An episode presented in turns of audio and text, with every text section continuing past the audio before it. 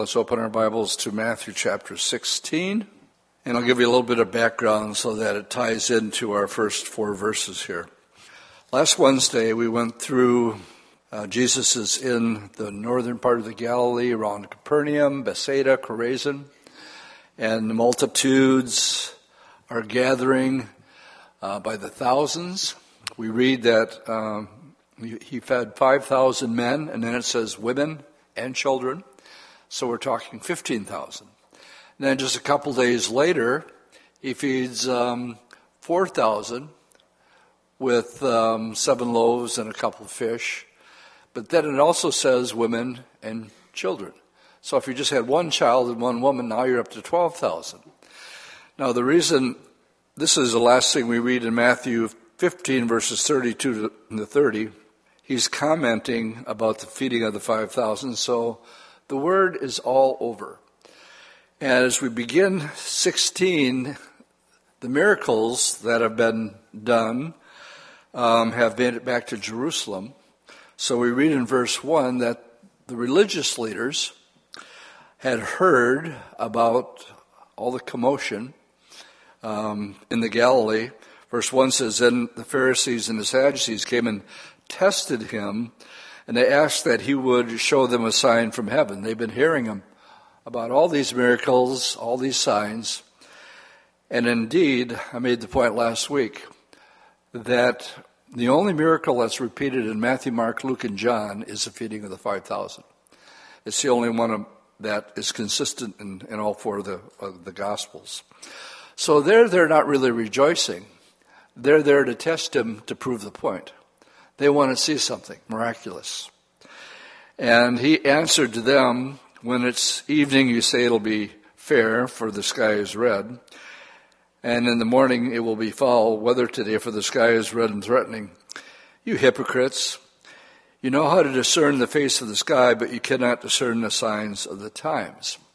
Now, in the context that this is given here, he was saying, just like the ones that followed him um, remember, Matthew doesn't give us the account, the real reason that the people followed him to the other side of the lake. John does. He said, You guys are here today because just a couple days ago your bellies were filled. And the real reason you're here is because you want to make me king, so um, you'll be here for the food. He said, One greater than the bread is here, he's referring to himself and he's saying exactly the same thing to these scribes and Pharisees. You guys want to see a sign? You guys are missing the forest for the trees. It's not about the signs, it's about the one who's performing the signs. And that's what he's saying here. You, you think you're discerning, but you can't discern the signs of the times. I personally feel them being religious leaders and instructors should have been preparing the people for the Lord's coming simply because of the book of Daniel. Daniel chapter 9 gives the very day, April 6, 32 AD, when the Messiah would show up. And if they would have known the book of Daniel, they should have been teaching the people what to look for. And that's basically, he's calling them out. You can discern the face of the sky, but you don't discern the signs of the times. Them of all people should have been preparing the people for what lies ahead. A wicked and adulterous generation seek after a sign. No sign shall be given to it except the sign of the prophet Jonah. Again, he's referring to himself.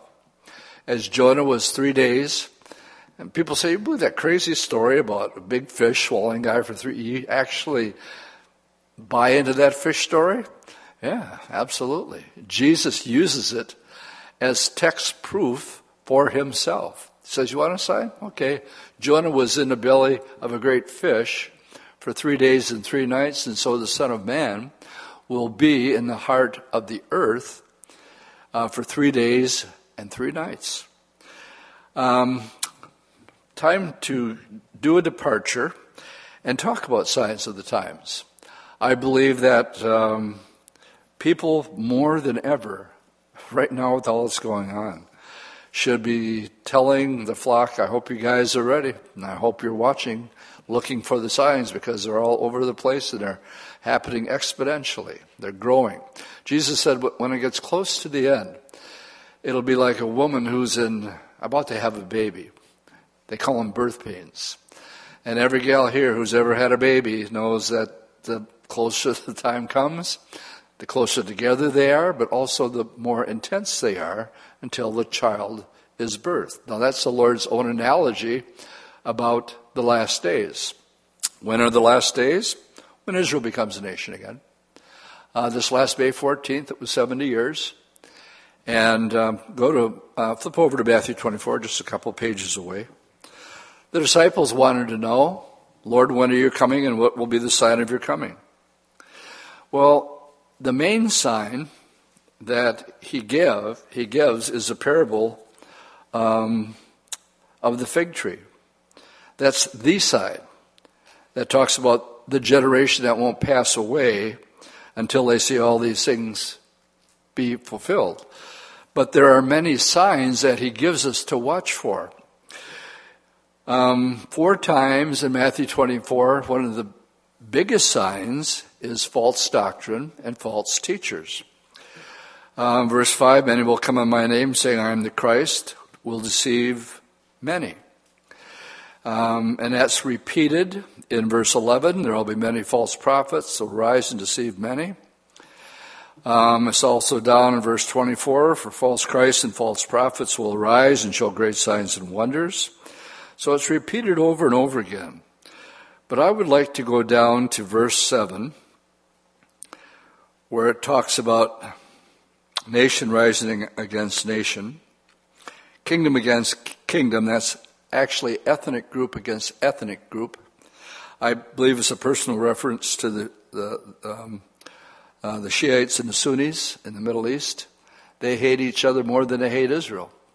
Matter of fact, it was on the news tonight that they're talking about the reality of of um, Assad um, using chemical weapons chlorine and um, can't remember the other one. There was two different kinds of gases, and they were showing footage of it.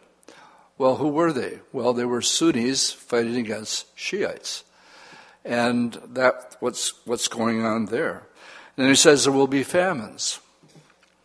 There's there's famines taking place in in uh, Africa right now. It's not even making the news. That's uh, that are off the charts. Pestilences, and then it says earthquakes in various places. And um, at this time, I would like you to take out your news bites, and I'm going to put something on the screen. There they are. Our friend Rob Yardley sent um, us a clip of um, uh, a Calvary pastor speaking at Costa Mesa in 2012 I actually watched it this afternoon. I learned more about earthquakes this afternoon than I ever imagined knowing about. Um, it's amazing. And I'll, I'll come back and just comment on it a little bit.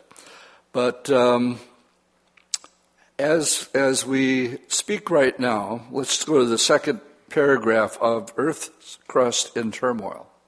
And I actually learned what that meant after watching uh, this message given at, at, Costa Mesa in 2012.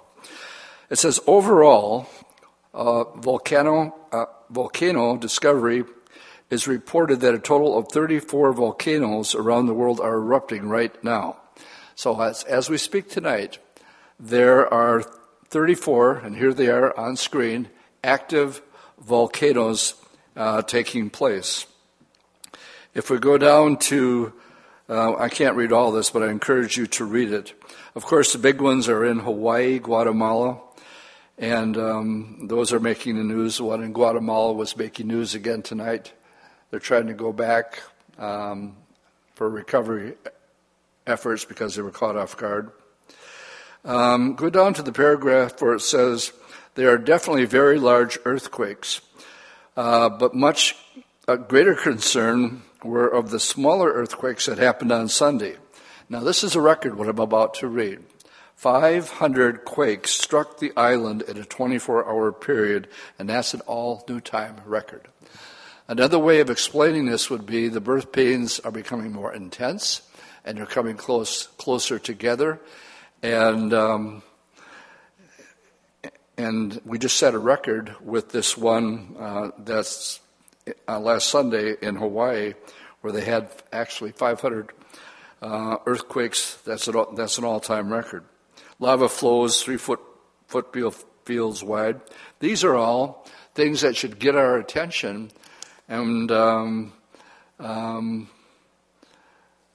the other page, uh, more than 12,000 earthquakes hit Big Island over the last 30 days. So I hope this catches your attention.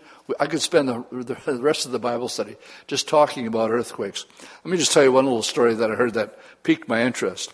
Because if Yellowstone ever goes, uh, it could put us back into the Dark Ages really quick. So, one of the things that's just happened at Yellowstone is um, uh, one particular lake at Yellowstone. Um, they noticed that the waters were rising on one end of the lake and going into the forest and killing the trees. And on the other side of the, of the lake, it was actually had gotten a whole lot shallower. They couldn't figure out what was going on until they bring the survey guys in and they said it's happening because of the bulge in the crater. As the crater is bulging upward because of the magma underneath it, it's like he compared it to tipping a plate. If you tip a plate, you know the water's going to go to that one side. That's what's happening in Yellowstone right now. Now, that is uh, one of the largest um, quakes that ever happened. How many of you have ever been to Yellowstone and seen all the geysers? I mean, it's one of the most beautiful places on the planet. Jackson Hole and, and uh, Yellowstone Park, and and go around and see the uh, the geysers and Old Faithful. It's quite a thing to see, but it's actually a, a huge volcano that erupted and um, I like it because he explains it all with the flood. And um, it says, and the fountains of the deep were broken up. It's like the seams of a baseball. If you look at this here, you know how it goes, you see how it goes and almost in a circle? They call it the ring of fire. Except it's actually a horseshoe. Well, what the brother was doing that was explaining this is he says that the part between um, um, oh, New Zealand, and then on the other side would be um, um, South America, where that, that ring would go down that way. There's, there's, there's a gap between the two. Well, he went into a lot of detail explaining what, why that's there. And um, I hope that piques your interest enough to call the office and find out how you can get a hold of that DVD. Um, I have to leave it there because we're only into four verses. Um, but in Matthew 24, the Lord said one of the signs would be an increase in earthquakes, and then it says in various places. All right, let's go back to Matthew 16. Verses 5 through 12. And when his disciples had come to the other side, they had forgotten to take bread. And then Jesus said to them, Take heed and beware of the leaven of the Pharisees and the Sadducees. And they talked amongst themselves, and um, they, they came and they said, Well, it's because we've taken no bread. We forgot the bread again.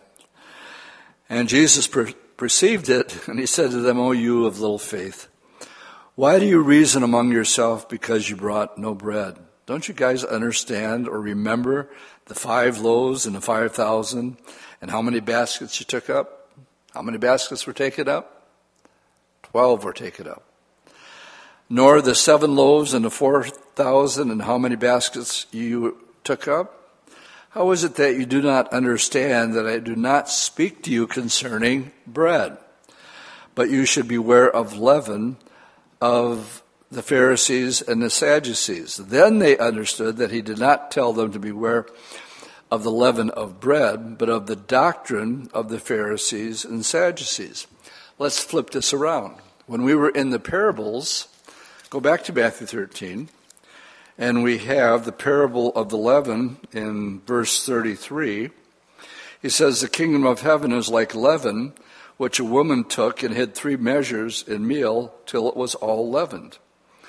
And that's the only explanation that is really given to us there. A lot of commentators say, well, that's what happens when the church hears a gospel. It, it spreads, and as a result, the, um, those who hold to dominionism or kingdom now theology will use this parable to say, see, the gospel is going to go into all the world, just like leaven spreads all through the loaf of bread. No, leaven, without exception, is always a reference to sin and something not good. And when we were in this a couple weeks back, I had you turn to Matthew chapter 16, and we read this very verse where it says, Take heed of the leaven of the scribes and the Pharisees. Turn with me to Matthew chapter 23. He calls them hypocrites. They had their self righteousnesses um, off the chart. In Matthew 23, the whole, pretty much the whole chapter, except for 37 um, to the end, is really Jesus' condemnation of the religious leaders in Jerusalem. Pick it up, um, well, let's just pick it up in verse 13. He says, Woe to you, scribes and Pharisees, you hypocrites! For you shut up the kingdom of heaven against men, for you know neither for you neither go in yourselves, nor do you allow those who are entering to go in. And here's the big difference between religion. Stalin is right. Religion is the opiate of the people. It gives them a sense of self worth, a sense of belonging. If you belong to a traditional mainline Roman Catholic or Protestant church. But religion is religion. And um, when the Lord said that the tax collectors and the harlots are going to make it into heaven before the scribes and the Pharisees, well, the disciples' mind went kaboom. What do you mean?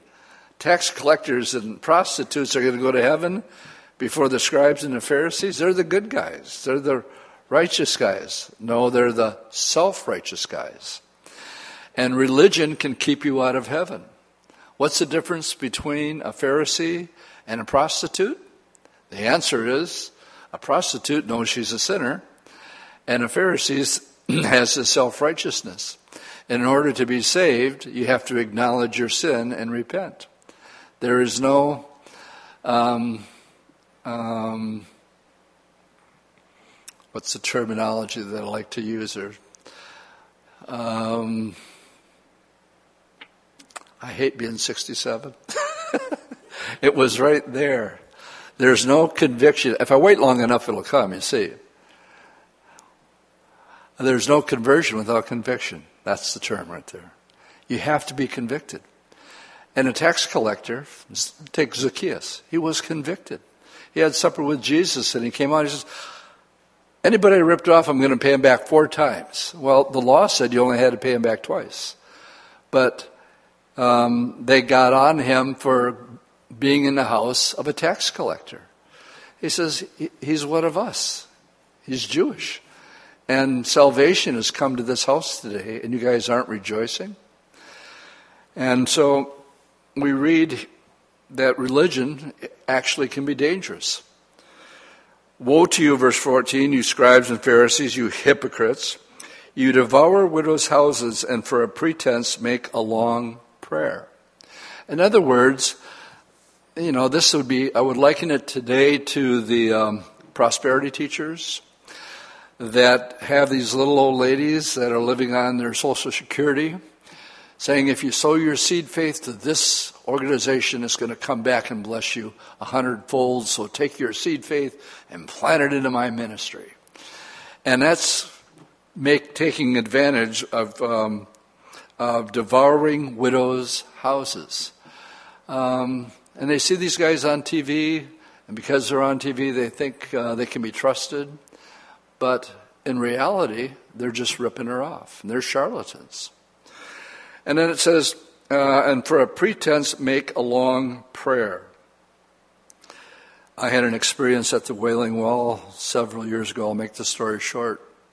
Um, I was actually praying at the Wailing Wall, but just off to the side, there's there's a library, and the rabbis go in there and they'll be studying and praying. And I thought I'd just go and check it out. I've been in there many times. And this one guy comes up to me and he, he asked me my name, and I told him my name. He says, "Where are you from?" And I told him where I was from. He says, uh, "What's your wife's name?" So I, I said, "Judy." And he says, "Can I pray for you?" And I said, "Well, this is cool. I got I got a I got a rabbi that wants to pray for me." But he didn't want to pray for me right there. He says, "Well, well come on come on back to this room that we have here." And so we went back there, and he started praying for me, and he prayed for me by name, and he prayed for Judy by name, and he prayed for Appleton by name, and he's just praying away. And when it was all said and done, I thought, well, this is great. Now I'm going to pray for him. He wasn't expecting that. so I just started um, praying, you know, the, Lord, your word tells us that you will bless those who bless you and you'll curse those who curse you. Lord, just bless this guy for um, wanting to, to pray for somebody that he doesn't even know. And I was, in Jesus' name, amen. I wanted to make sure I got that in. And I was leaving, and I thought it was over. Well, he came up and tapped me on the shoulder, and he says, uh, uh, "Can you help us out with the children's fund and a donation?" And you know, I felt this verse right here. It was all a scam. The prayer, the, the, the motivation behind it wasn't to pray for me at all. He was on the take. He was, he was panhandling. Bob Bennett's got a song, Panhandling at the Wailing Wall. He tells the same story that happened to him, where he went and realized the, the guy prayed over him, and then he wanted to get paid for it afterwards. They make this long prayer for a pretense. That's what's exactly what's talking here. You will receive the greater condemnation. Woe to you, scribes and Pharisees, you hypocrites! Travel land and sea to win a proselyte, and when you've won him, you make him twice as much a set of hell as you are. Oh, let's go down to one more. I'd like to whitewash two ones, verse 27. Woe to you, scribes and Pharisees, hypocrites! You're like the whitewashed tombs, which indeed appear beautiful outwardly, but inside are full of dead men's bones and all uncleanness. Let's go back to 16 and put it in context. Disciples, look out. Christian, look out. Look out for the charlatans on TV. Look out for people that um, um, tell you that if you sow your seed faith to them, that it's going to come back and bless you a hundredfold. Um, find out who they are, mark them, and um, beware of them. It is 11 of the Pharisees that Jesus was talking to his disciples about. All right, verse 13 through 17, let's just take that. Caesarea Philippi.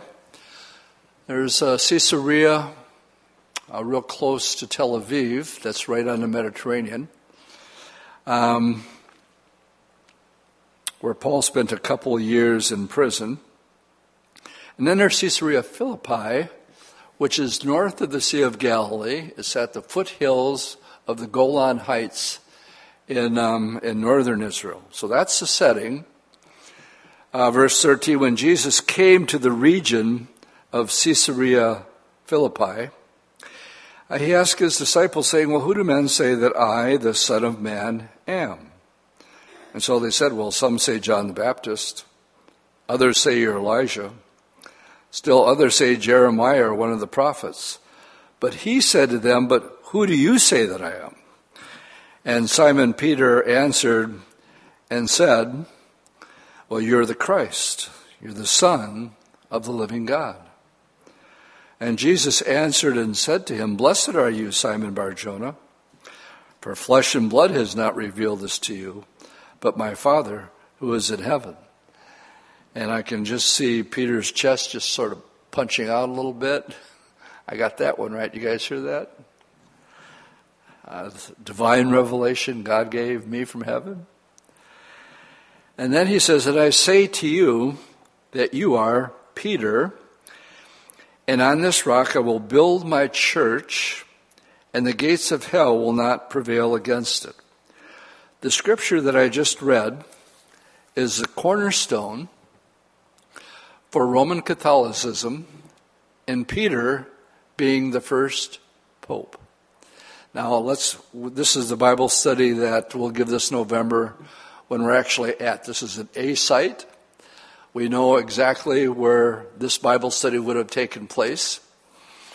And when we read verse 18, if you look at, at it carefully, the question has to come up on what rock did Jesus build his church? There are those who say it's built on Simon Peter. Um, if you go to Rome, St. Peter's Basilica, you'll see a great big packed statue of Peter, and he's holding the keys. They're taking it from Matthew 16, verse 18. He's got the keys to the kingdom. Um, but obvi- obviously, it was not. Uh, there's a, simply a play on words that's going on here. In the Greek um, language for Peter, it's uh, Petros, or a little piece of rock. That's literally what it means. And uh, upon this rock, the next word is a different Greek word that's Petra and it means actually bedrock, or like the rock of Gibraltar. So you have two Greek words there. You have uh, Petra, little stone. Peter, you're a little stone. And then you have um, uh, Petra, which is the other Greek word here, and that is a reference to the Lord Himself. And I'll I'll come and we'll settle it with one verse out of Acts 15 in just a second, but let me quote a couple times where Peter speak. Who is, who is the rock? Well, the rock is Christ. The church is built upon Christ. When Peter, his own explanation of this in 1 Peter, if you're taking notes, it's 1 Peter 2, verse 4, referring to Christ, he writes, To whom coming as unto a living stone, disallowed indeed of men, but chosen of God and precious. Um, and then there's Isaiah 28 16. Behold, I lay in Zion a chief cornerstone, elect, precious. And he that believes on him shall not be confounded. 1 Peter 2, verse 6. Do you remember in the book of Daniel, when Daniel's explaining of all the kingdoms that would come after Babylon. It was Babylonian, the Medo Persian, the Grecian, the Roman. And in the days that we're living in, we see the world going towards this new world order where there will one day be a one world religion under the Antichrist. And there'll be ten kings reigning with the Antichrist. But then it says that Daniel saw in his vision a stone come out of nowhere and strike the image it became dust, but the stone that came out of nowhere became a great mountain and filled the entire earth and became a kingdom. And this kingdom, it says, will last forever and ever and ever and ever. It's a reference to uh, the stone. So, verse 18, I take great exception with Roman Catholicism, saying this is their uh, answer that the very first pope was Peter. Here's how you disarm your Catholic friends in a loving way. Turn with me to Acts chapter 15. This is um, as the church grew and developed, there were leaders, there were pastors that were sent out. Acts 15 is a problem because Gentiles now are getting saved. And there were those uh, Pharisees and some of the Jewish believers, uh, verse 5, but some of the sect of the Pharisees who believed. So here's Pharisees that actually accepted Christ. They rose up saying, It's necessary to circumcise them and command them to keep the law of Moses. So now we have to have a powwow. They had a, a great big meeting, and um, verse 6, they got the apostles and the elders together to consider the matter. And uh, everybody had a say on what to do um, they listened to Paul and Barnabas testify that God had indeed worked wonders among the Gentiles. And um, verse 13, after they became silent, James answered, said, Men and brethren, listen to me. Now, um, let's go to, from verse 13 to verse 19. He, he's giving what he thinks should be done. But then he says, from a position of authority, after he had everybody share what they thought should be given to the uh, Gentiles. Basically, a letter telling them to refrain from uh, things offered to idols and from fornication. Therefore, I judge. Slam dunk, end of discussion. Peter was not the first leader in Jerusalem, James was. This is James, the brother of Jesus. And he spoke with, um, with making a final call in his decision. And um, he said, I think it's a good idea that we that I, I, this is what we're going to do. And he made the judgment call. Now I want you to turn to Matthew chapter 18. And remember that after this in verse, well, let's go back to 16. He says to him, And I will give you the keys of the kingdom of heaven, and whatever you bind on earth will be bound in heaven, and whatever you loose on earth will be loosed in heaven. Is he speaking that just to Peter? Just turn the page and go to chapter 18, verse 18 of Matthew. Assuredly, I say to you, who is he speaking to? All of the disciples. This is not just given to Peter, this authority. But exactly the same words that he said to Peter in Matthew 16. In Matthew 18, 18, he says, Assuredly I say to you, whatever you bind on earth will be bound in heaven, whatever you loose on earth will be loosed in heaven. You can lead a person to the Lord. And you have the authority, if they believe the gospel, to say, I have the authority to tell you, number one, your sins are forgiven. Number two, your name's just been put into the book of life. Number three, there really are angels that are having a party right now because you've exercised your free will to accept Jesus Christ as your personal Savior.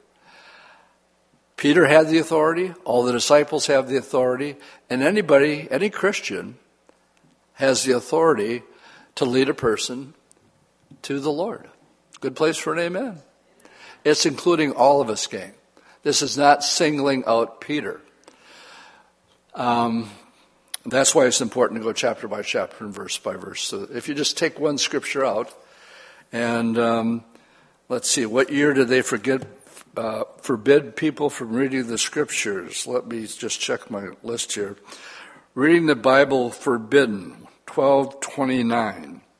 Um, uh, confession to priest, 1215. Indulgence is sold, 1190.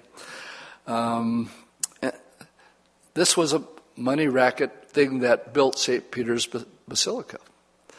And with the idea of purgatory coming into the picture, I mean, if I believe for one second that, you know, if you, if you ask your average Christian friend, when Jesus died on the cross, how many of your sins did he die for?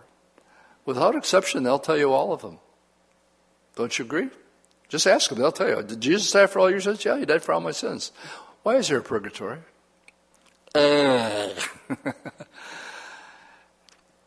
It was um, there was no, I, I did a little research today. I wanted to know who was the second pope if Peter was the first one. Because nothing was happening in Rome until Constantine became a believer. He was an emperor. And he enforced Christianity. And um, if I believe for a second that um, either my mother or my father uh, didn't have all their sins forgiven and they're in purgatory, I'd empty out my bank account. I'd sell my house. I'd do whatever it would take, if you really believe that. The thing of it is, nobody believed that until um, Declaration of Saints for a thousand years. And it just became part of their tradition after a thousand years. I'm not going to spend all night on this one verse except to say that this does not apply to Peter. It applies to anybody who is born again, Peter is the little stone, the rock is Jesus, and um, he's given us the keys of the kingdom. And um, let's take it. In verse 20, then he commanded his disciples that they should tell no one that he was Jesus the Christ. All right, 21 through 23. From that time, Jesus began to show his disciples, now this was our text from last Sunday, that he must go to Jerusalem, suffer many things from the elders, the chief priests, and the scribes, be killed, and then rise again the third day. Um, the disciples were not prepared for this at this time. He repeated five times the fact that he was going to Jerusalem to die. In, in the four different Gospels, there's five times that he clearly told them, I'm going to Jerusalem, I'm going to be betrayed, I'm going to be killed, and then I'm going to rise from the dead. And every time they heard it, it was just like this. Because Peter heard the kill part, so Peter's got to remember, Peter's on a roll now. He's feeling pretty good about himself because of the revelation that he just had. And so Peter took him aside and began to rebuke the creator of the universe. I have to laugh because foot and mouth disease with Peter's, um, he's going to do it before, as we get into chapter 17 uh, again tonight. Next time, the Father in heaven is going to rebuke him. And basically says, Far be it from you, Lord, this is not going to happen to you. You called me Rocky, remember? Not on my watch. You don't have to worry about a thing, Lord. Nobody's going to be going after you. And the Lord turned to Peter and says, Get behind me, Satan. You are an offense to me because you're not mindful of the things of God, but the things of men. Sunday, I, I called the message God's way or man's way. Man's way here was, don't worry about it, Lord. I'll take care of it. God's plan was the very reason I came. Seven times in John's Gospel. My hour has not yet come. But his whole purpose and reason for coming was to be the Passover lamb that would be killed on Passover. As, as it was foretold in the scriptures, the very reason for his coming. And now Peter is going to hinder that from happening. So he, the Lord rebukes him here. And then he, in verse um, um, 24 through 26, no, this is such an important, especially verse 26, such an important verse. if anybody desires to come after me, let him deny himself, take up his cross, and follow me. And whoever desires to save his life will lose it, and whoever loses his life for my sake will find it. For what is a man, profit, if he would gain the whole world and lose his own soul? Or what will a man give in exchange for his soul? It's a saying I've said a hundred times from this pulpit, but it's so true. Only one life, twill soon be past. Only what's done for Christ is last. That's the only thing that's going to remain. Our brother John is in heaven. A week ago, Saturday, he was on earth. And um, we'll do his memorial service tomorrow, but he's already been in heaven for a week. It always makes me wonder about the timing in getting to heaven. Has he been there a week? Well, how can he be there a week if there's no time in heaven? Heaven is eternal. It's outside of time, space, and matter. It's the constant always. Is he there yet? Yeah, to be absent from the body is to be present with the Lord, but there's no time gap. So let's say the Lord takes us in a rapture tomorrow before the funeral. Wouldn't that be great? and uh, so who gets there first? Or do we all get there at the same time? If there is no time. Shouldn't that blow your mind sometime? just trying to think about it. It's just how how, how do you? I can I can um, I can fathom God always being, What blows my mind is that he is always going to be. Because I have, I can identify with things in the past, but I can't identify with forever in the future. It's beyond my comprehension. That's why the Bible says his ways are past finding out. Go ahead, try to figure out eternity. And um, it, him always existing. Before the foundation of the world, it says he knew you in Psalm 139. And he charted all your days out before there was none. David said, He knew me before I was in the womb. Well, how can you know him when you're not even born yet? Well, that's another head spinner. And he says, His thoughts towards you are more than the sands of the sea. You take that literally? Yes, I take that literally. But only if you have enough time in eternity. His thoughts are continually thinking about you. Wow. All right. So, what can a man give in exchange for the, uh, the soul? Um, that's why the admonition, Colossians 3, verse 1 again, if you're taking notes. If you're born again, then we should be seeking those things which are above where Christ is. Matthew 6, seek first the kingdom. Don't take any thought about tomorrow. Boy, do we take thought for tomorrow. Do you realize how liberating that verse is if you take it seriously and literally? Just think if you could only think about what's going on for today. Now I say, well, we're going to go to Israel in November. I can say that. But I have to preface it by saying, Lord willing. You can say, Lord willing, we'll do this and this and this and this. Lord willing. But otherwise, I'm not supposed to take thought for tomorrow. Here's his rationale um, because tomorrow is going to take care of itself. Then he goes, You can't add one inch to your height by worrying about it. Somebody here worried about something going on tomorrow? Can if you want to, but it's not going to change one thing. And how liberating it is to take that verse literally. And uh, what goes along with it is, Paul says, forgetting those things that are behind. So, if on one hand, I'm not worried about what happened yesterday, I'm supposed to forget about that. I'm not supposed to worry about tomorrow. I can only concentrate on what's going on today. Believe me, gang, if you take that seriously and literally, when Jesus said you'll know the truth and it'll set you free, this is what this is what real Christianity is supposed to look like. What are you doing tomorrow? Well, Lord willing, I'm going to do this. and but in the meantime, if it's bothering me, then when Jesus, it wasn't a suggestion. Take no thought for tomorrow. That was a direct quote from the Lord. Take no thought for tomorrow. Sufficient for today is a is the evil thereof. You get enough on your plate to think about today. I just think it's a wonderful, freeing, glorious scripture.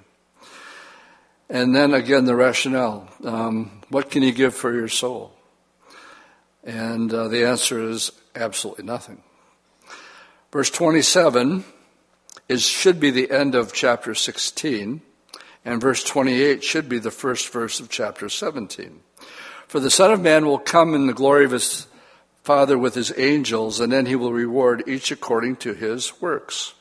Turn with me to 1 Corinthians chapter 3. 1 Corinthians 3. Only one life will soon be passed, only what's done for Christ will last.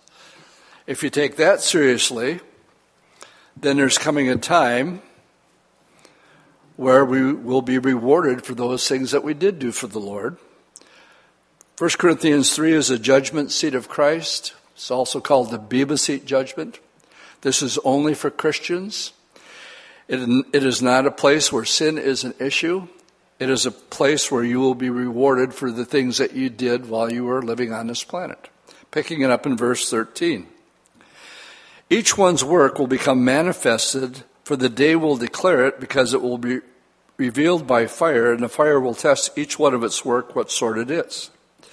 If anyone's work which he has built on endures, he will receive a reward.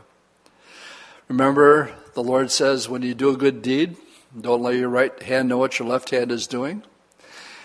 And he, he says, Because your Father, who sees in secret, will reward you openly. Don't do it before men, because then you'll have your reward. So, in verse 15, if anyone's work is burned, he will suffer loss, but he himself will be saved. There will be some Christians in heaven that have only lived for themselves. They've done nothing for the kingdom, nor do they want to. Are they still saved? Yeah, it says so right here. They have nothing in heaven. They will suffer loss, but he himself will be saved, yet as though through the fire. Oh, well, what do you mean through the fire? Well, in Matthew 7 7, where it says, Judge not and you won't be judged, what the Lord, what that actually means is that I should never question why you do what you do for the Lord. Why? Because I can't look in your heart, and I can't tell why you're doing what you're doing, but I know one who can. And that's the all seeing eyes that will reveal here where the Lord knows why I do what I do. And what you want it to be is, is what, what um, Paul would say later I love Jesus. It's, it's the love of Christ that constrains me. I have to teach the Bible. I have to. and if I said I, am not going to do this anymore, I'd be like Jeremiah said, I'm not going to do this anymore. I, I can't help but doing it. It's just going to come out anyway, even if I say I don't want to. And um, but the motivation should be one simply because you love the Lord and you want other people to have what you have.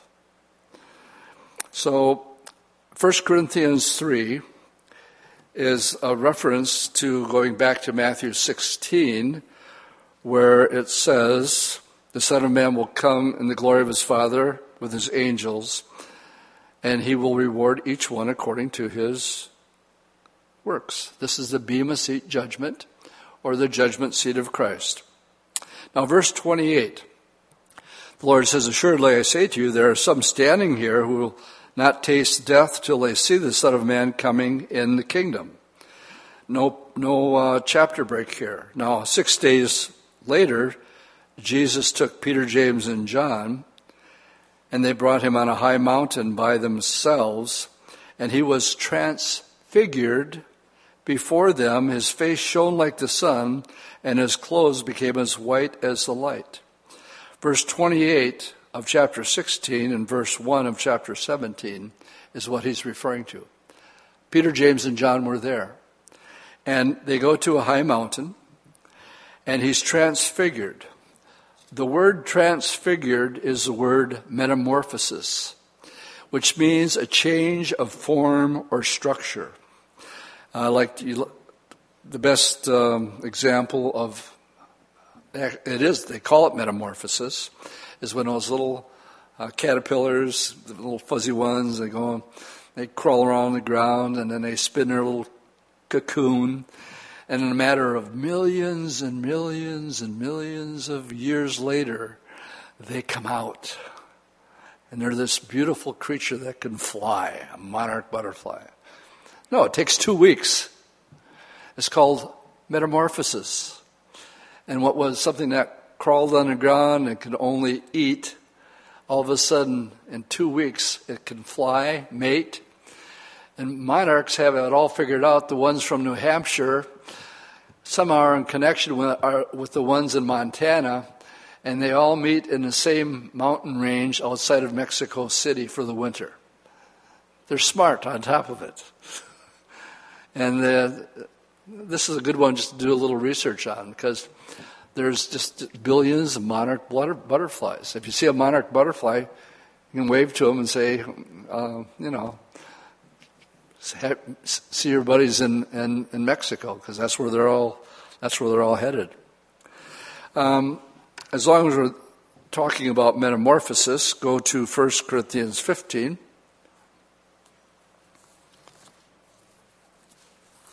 because we're going to go through a metamorphosis, the same word.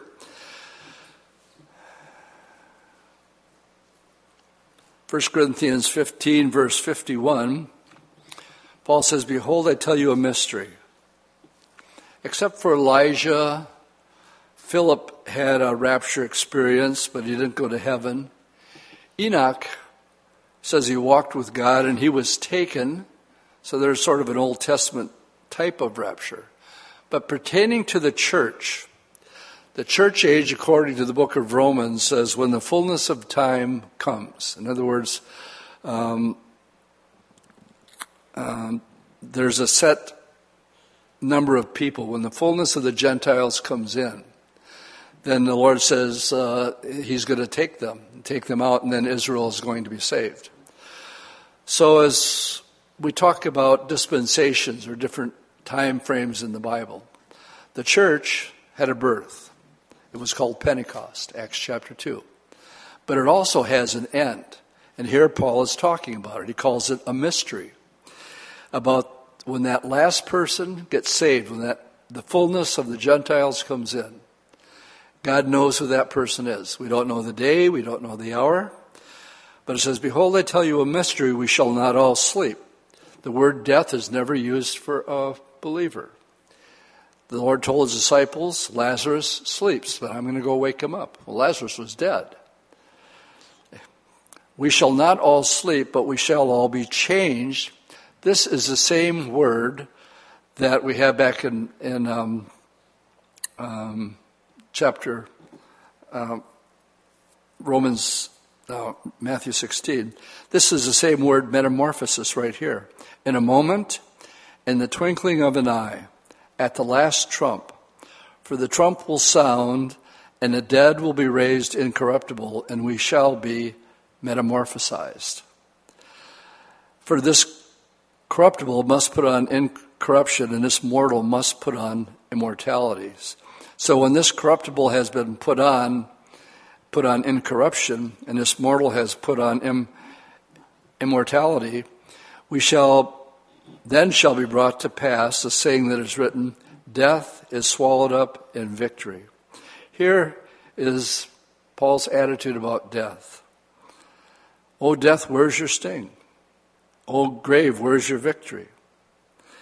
The sting of death is sin, and the strength of sin is the law, but thanks be to God who gives us a victory through our Lord Jesus Christ. Therefore, brethren, because, of, because we're not going to die, and the Lord has a plan for the church not to go through the time of, of his wrath.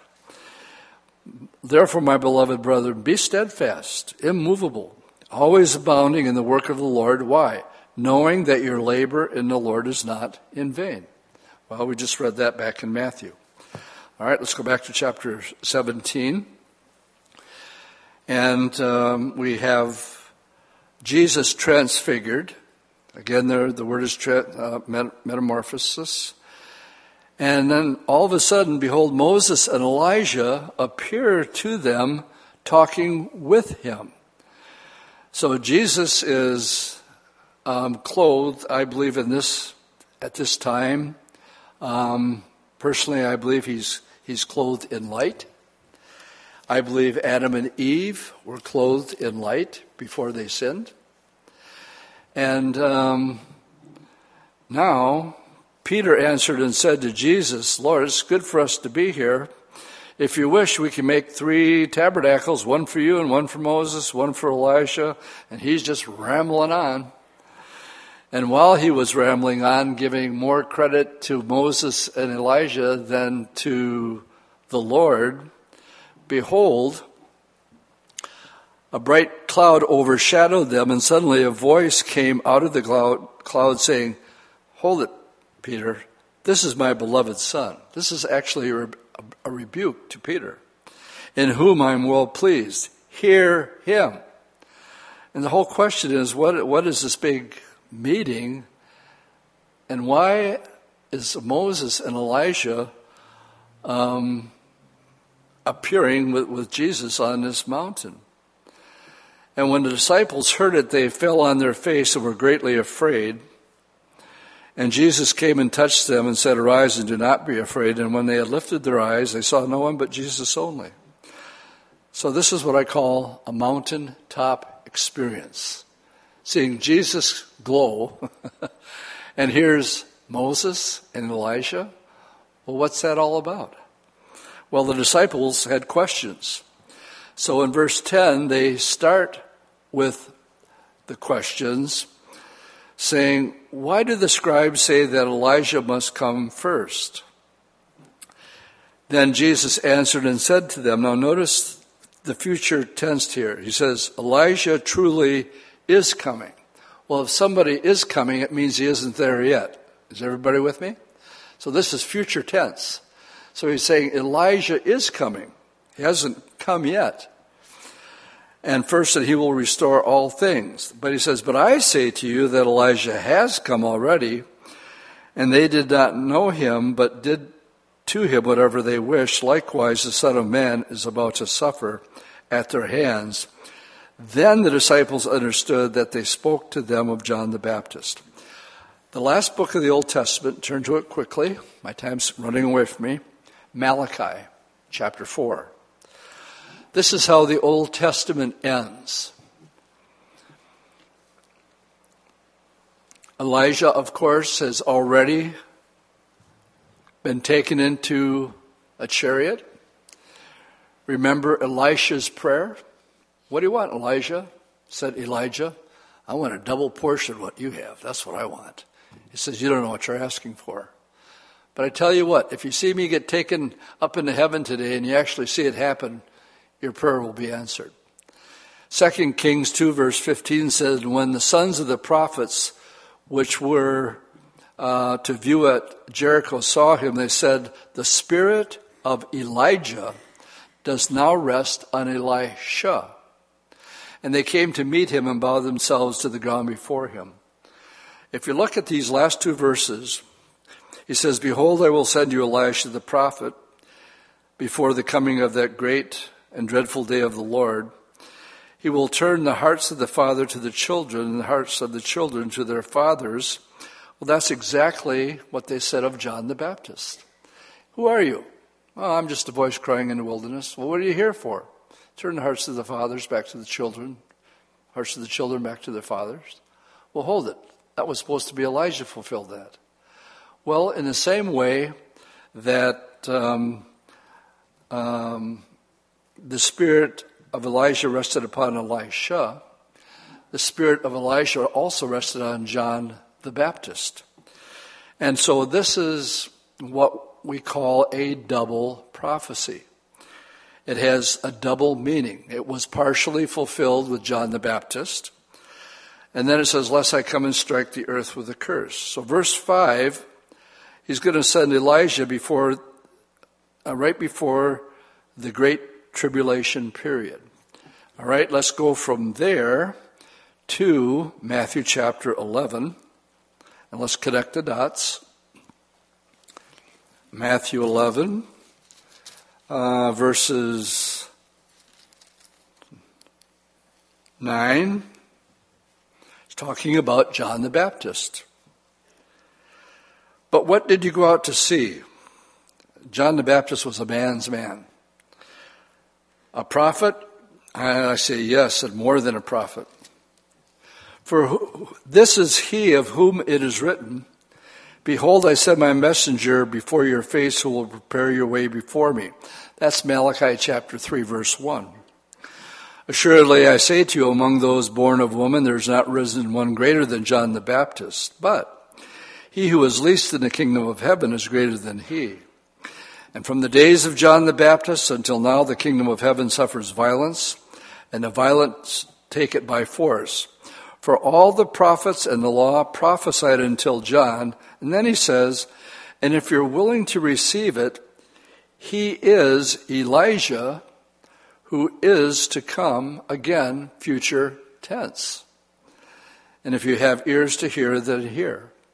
Well, let's show what I believe was a staff meeting on the Mount of Transfiguration. Turn to Revelation chapter 11. The tribulation period, with all the stuff that's going on, could start at any time. In Revelation 11, we have the two witnesses. They will appear right at the beginning of the, of the tribulation period, which is a seven year period of time. And in verse 3, it says, I will give power to my two witnesses. They are Moses and Elijah. They were meeting with the Lord, and some sort of staff meeting about future events. And they will proph- prophesy for 1,260 days. That's exactly three and a half years. It's the first three and a half years of the tribulation period. These are the two olive trees and the two lampstands standing before the God of, of the whole earth. That's a prophecy from Zechariah 4 2. If anybody wants to harm them, fire will proceed from their mouth and devour their enemies. If anybody wants to harm them, he must be killed in this manner. These have power to shut heaven so that no rain falls in the days of their prophecy. And you go, well, that's crazy. It's not going to rain for 1,260 days or three and a half years. Has that ever happened before? Answer is what? It absolutely has happened before. Under Ahab. Uh, Elijah goes to him and says, Look, it's not going to rain again until I say so. And we, Jesus said, and also James said, that um, Elijah was a man just like you and me, but when he prayed, it didn't rain for three and one half years. And that was the Old Testament. And I believe the reason the Lord allowed that to happen is so when we read a verse like this in the New Testament, we don't go, that's crazy. No, because it's happened before. So that's Elijah, but then there's the other guy has power to turn the water into blood. Sounds like Moses to me. Maybe Charlton Heston, but probably Moses for sure. And when they finish their testimony, the beast that sends out of the bottomless pit will make war against them and overcome them and kill them. But not till the first three and a half years is up. We have to go back and finish up our chapter. Matthew chapter 17. I like to call this mountaintop experience and what happens after mountaintop experiences. When they had come down, okay, now they're off the mountaintop with the mountaintop experience. Um, they came to a man kneeling down to him, saying, Lord, have mercy on my son, for he is an epileptic and suffers severely, and he often falls into the fire and often into the water. So I brought your, him to your disciples, but they could not cure him. And Jesus answered and said, O faithless and perverse generation, how long shall I be with you? How long shall I bear with you? Bring him to me.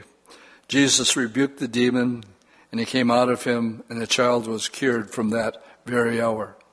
The disciples came to Jesus private and saying, Well, why couldn't we cast him out? And he said, Because of your unbelief.